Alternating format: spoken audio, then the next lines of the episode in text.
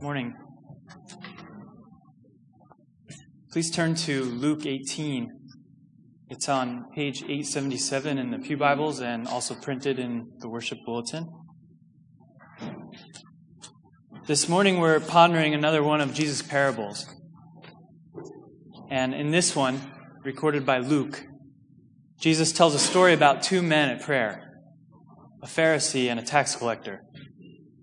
Now, before we read this, it's important to realize that we have the benefit of 2,000 years since Jesus told this story. 2,000 years in which the Pharisees have been thoroughly maligned and discredited. So, if you've ever heard this story before, you know who you're supposed to be cheering for. Plus, we have the benefit of living in an age and a culture that despises self righteous people. So, we have to work a little bit to put ourselves into the shoes of the original audience, to hear what they heard. See, as far as Jesus' audience was concerned, there's a twist ending to this story. And there's a twist for us as well. And it's that we have more in common with the villain of the story than we would really like. So, Luke 18, verses 9 through 14. He also told this parable to some who trusted in themselves that they were righteous and treated others with contempt. Two men went up into the temple to pray, one a Pharisee and the other a tax collector.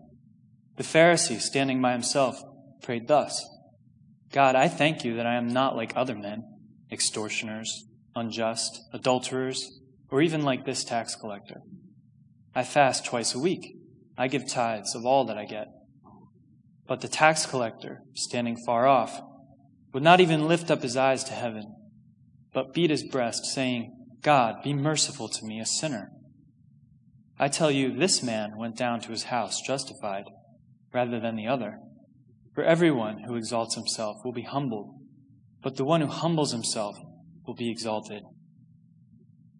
Let's pray and ask God to give us insight and grace to hear his word this morning. Father, we stand before you and you are holy, and we ask that, that you would give us ears to hear your word this morning. We thank you for revealing yourself. Thank you for Jesus. We thank you for this parable that he's told, and we ask that we would be receptive to what you have to teach us this morning. In Jesus' name. A few weeks ago, Hannah Faye and Samantha and Liana and I went to see a movie about Mr. Rogers. And even though I didn't really watch Mr. Rogers growing up, unless it was the part where the trolley visited the land of make believe, that was the only part I could really tolerate. Um, even though I didn't watch it too much, I really, really enjoyed the documentary. But there was this segment near the end that made me pretty sad. His wife is talking about Fred, her husband, coming to the end of his life. And he's thinking of Jesus' words about the sheep and the goats. And Jesus described the goats as people who think they have a good standing with God, but to whom God will say in the end, Depart from me. And he describes the sheep as those who actually have a good standing with God, those whom God will accept. And Fred Rogers, on his deathbed, asked his wife, Do you think I'm a sheep? And she said something like, Oh, Fred, if anyone's a sheep, you are. Now, that was a comforting thing to say to a dying man. But the truth is that it depends. None of us can say with certainty whether Mr. Rogers was a sheep or a goat because none of us, no matter how many good things he did on his show or in his life, none of us know his heart. It comes down to whether he was trusting in those good things to give him a right standing before God. Whether any of us are truly one of God's sheep depends on what we trust in, or rather, who we trust in. And in our natural state, we trust in ourselves for righteousness. We trust ourselves for righteousness, but Jesus says that's a symptom of self exaltation, of lifting ourselves up, of holding ourselves in high regard. And he says that if we do that before God, God rejects us. But what we'll see this morning is that God accepts only the humble. So we're going to contrast two approaches to God the way of the proud and the way of the humble. What is the way of the proud? Well, first, the proud person seeks redemption in himself. He's self focused. Look at verses 11 and 12. The Pharisee, standing by himself, prayed thus God, I thank you that I am not like other men, extortioners, unjust, adulterers, or even like this tax collector. I fast twice a week. I give tithes of all that I get. Notice the Pharisee stands by himself, as if to stay separate from people he considers unholy. Yet he's looking around at them. He's looking down on them. And we know this because he mentions the tax collector. He's comparing himself to others. And he reassures himself of his own goodness. This is one of the marks of pride, and it sneaks in really easily. We're encouraged to compare ourselves to others. If you see someone more successful than you, you think, well, at least I don't have their most glaring character defect. Or you're sincerely trying to live a life of obedience to God and you think of friends, friends that don't really care what God thinks, and you feel pretty good about yourself. And sometimes this gets so bad that some religious people pride themselves in not even interacting or associating with those outside their religion. The Pharisees looked down on Jesus for eating with tax collectors, sinners. I know some Christians that actually fall into this mode of drastically separating from non Christians. They forget that if God had left them to themselves, they wouldn't love God either. How easy it is to forget. Also, notice how this Pharisee, he mentions God one time, and then the rest of the time, he's really praying to himself. I'm not like other men. I fast twice a week. I give tithes of all that I get. It's like when you say, thank God, but you don't really mean it. He's actually just thanking himself. God is not really on his mind, not really in his heart. And what's the standard by which he judges himself? Well, it's the law that God gave to his people to keep. Coming to the temple was part of keeping that law. The Israelites would come to the temple to seek God's pardon, His mercy, for all the ways they had failed to keep His commandments. And they were supposed to trust God for that pardon through the system of animal sacrifice that God had instituted. But really, they fell on God's mercy. Those who really got it, they fell on God's mercy. They knew it was only because of God's mercy that they could even be accepted. Well, instead of acknowledging or even noticing the ways in which he'd fallen short of God's commands, this Pharisee comes to the temple. He makes this self righteous spectacle of himself. And then he recounts the ways that he's kept the law. This is haughtiness. This is ultimate arrogance before God's perfect holiness. The Apostle Paul, in his letter to the Galatians, he writes that the law is a schoolmaster to lead us to Christ. We see our need for someone else's righteousness because of God's unreachable, unattainable commands. We cannot live up. But not this man. He seeks a good standing with God by his own works. He's self focused. He's scornful of his fellow men, and he's blind. And from our vantage point, a couple thousand years removed, we cast the same kind of self righteous judgment on him by thanking God we're not like that.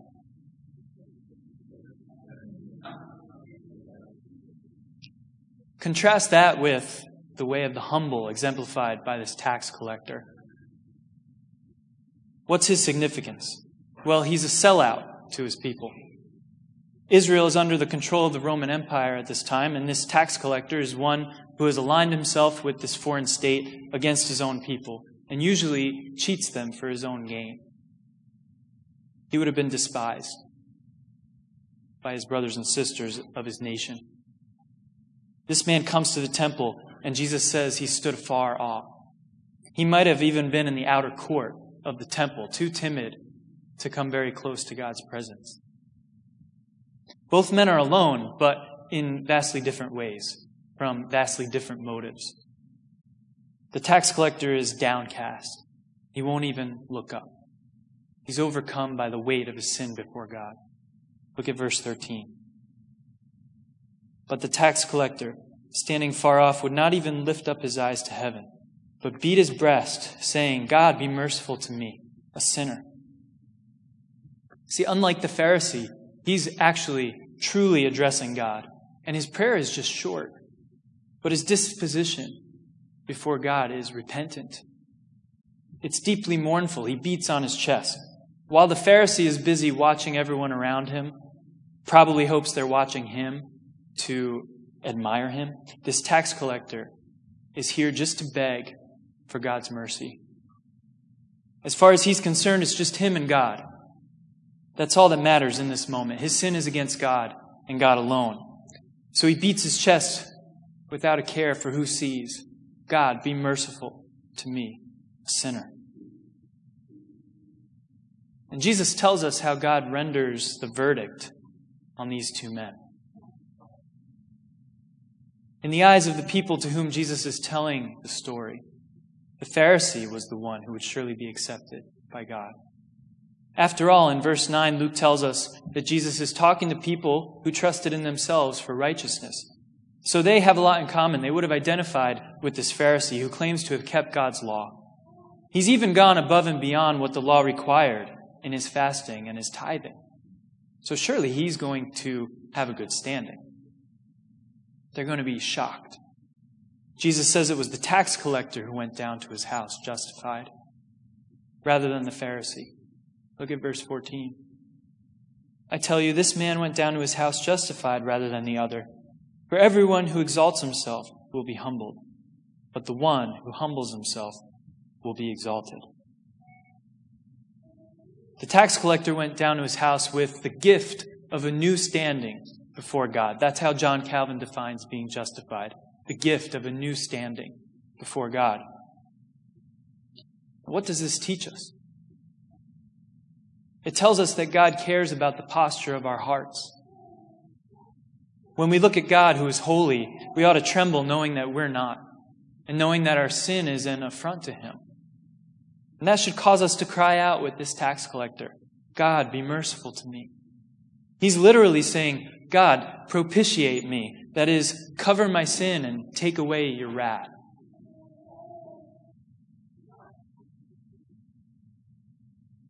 He lives during a time before Jesus was crucified, the time when the people of Israel sacrificed animals to appease God's wrath. And Israelites' only hope of standing before God was to cast himself on that mercy, the mercy that God showed. But even so, what God looked for was the posture of his people, the disposition they had toward him. In the book of Psalms, David says to God, For you will not delight in sacrifice, or I would give it. You will not be pleased with a burnt offering. The sacrifices of God are a broken spirit, a broken and contrite heart, O God, you will not despise. That's what God looks for. If you're to be justified before God, you must have this humility. That's Jesus' point. That's his message to his listeners. If you don't have this posture, this humility, you're not justified before God. His wrath for your sin is still on you. You're going the way of the proud. On the other hand, the way of the humble is to come to God for his mercy and his grace that's available only because of Jesus. Jesus was the true sacrifice, the only sacrifice that could actually cover our sin and take away God's wrath from us. And it's because he was blameless before God. He took upon himself the sins of those who believe in him. And that's our only hope to cast ourselves on God's mercy. Trust in Jesus' perfection. Trust that God accepts Jesus' righteousness on our behalf, in our place. And that takes humility. To no longer trust in ourselves, but put our faith in another. This fight between pride and humility, it's the central fight of our lives. Why? Because exalting ourselves against God is the original sin. It's the birth of all sin. To be humble before God is to recognize his rightful place as our creator and our judge. And humility is so very important to God. It's all over the Bible. In the Proverbs, it says, Toward the scorners, he is scornful, but to the humble, he gives favor. And the prophet Micah records, He has told you, O man, what is good. And what does the Lord require of you but to do justly and to love mercy and to walk humbly with your God? And of course, there's Jesus who shows us the ultimate humility by being obedient to the point of death, even death on a cross. And because of this, God has highly exalted him. The one who humbles himself will be exalted. What does all this mean for us? Well, first, look at yourself. What is your posture before God? Are you going the way of the proud or the way of the humble? Jesus says in verse 14, Everyone who exalts himself will be humbled, but the one who humbles himself will be exalted. Craig Blomberg puts it this way Whichever one of these two attitudes has reflected our relationship with God in this life, the opposite will characterize our status in the next. Don't ever trade the humble fear of God for taking refuge proudly in your own works. This attitude of humility is ongoing. It characterizes those who belong to God. And once you obtain forgiveness, it continually humbles you. It affects the way you treat others. Look at verse 9. He told this parable to some who trusted in themselves that they were righteous and treated others with contempt. It's amazing how closely related the way we treat others is to the way we view ourselves before God. If you think you're righteous, if you trust in yourself, you treat others contemptuously. They don't measure up to your standard. But if you see yourself as you really are, having nothing good in yourself, and in need of God's mercy, then you, you can't look down on others. Because they don't measure up to God's standard, but you know that you fail even more. Maybe you're here, you're biased against self righteous people. That's understandable. But don't be self righteous about your sins either.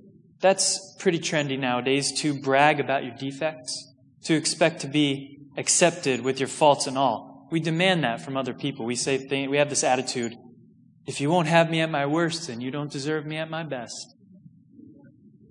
That's a self centered, very arrogant way to live. If it's sinful to boast of being morally upright and to trust in that, then it's certainly sinful to boast of our sins. Exalting ourselves is the default mode of our hearts, and we find all kinds of ways to do it. But God accepts only the humble. So humble yourself. Seek His mercy, and then you'll be exalted.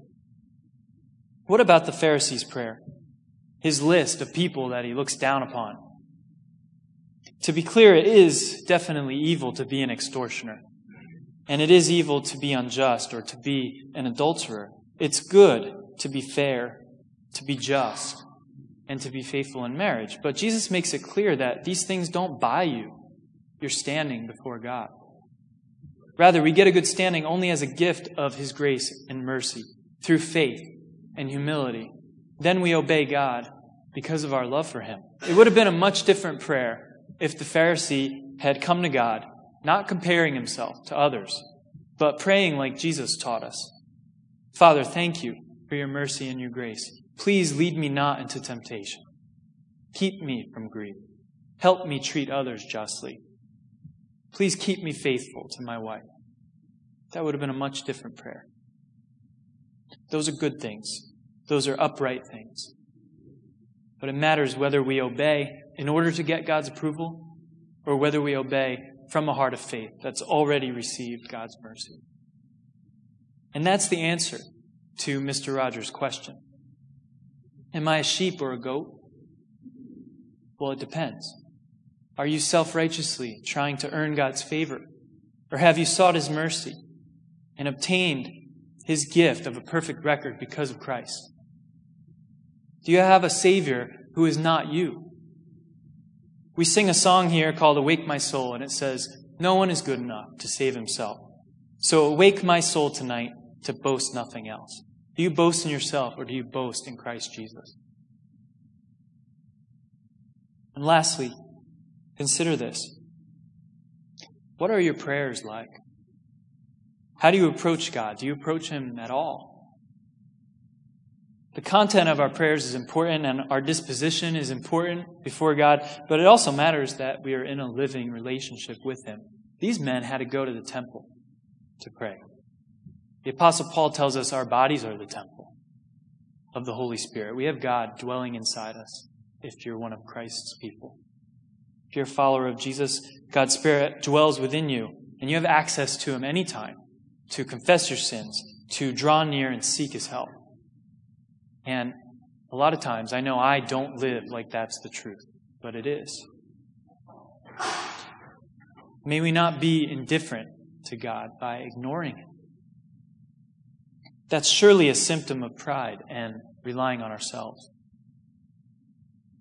May we live in His mercy and with gratitude that He hears us when we pray. And may God grant us to humble ourselves, that in the end we may be accepted and exalted by Him. Let's pray. Father, thank you for these words. We ask that you would work them deep into our hearts, that you would give us true humility, that we would not exalt ourselves, that we would live before others with grace because of the mercy that we ourselves have found in you. We pray all these things in Jesus' name. Amen.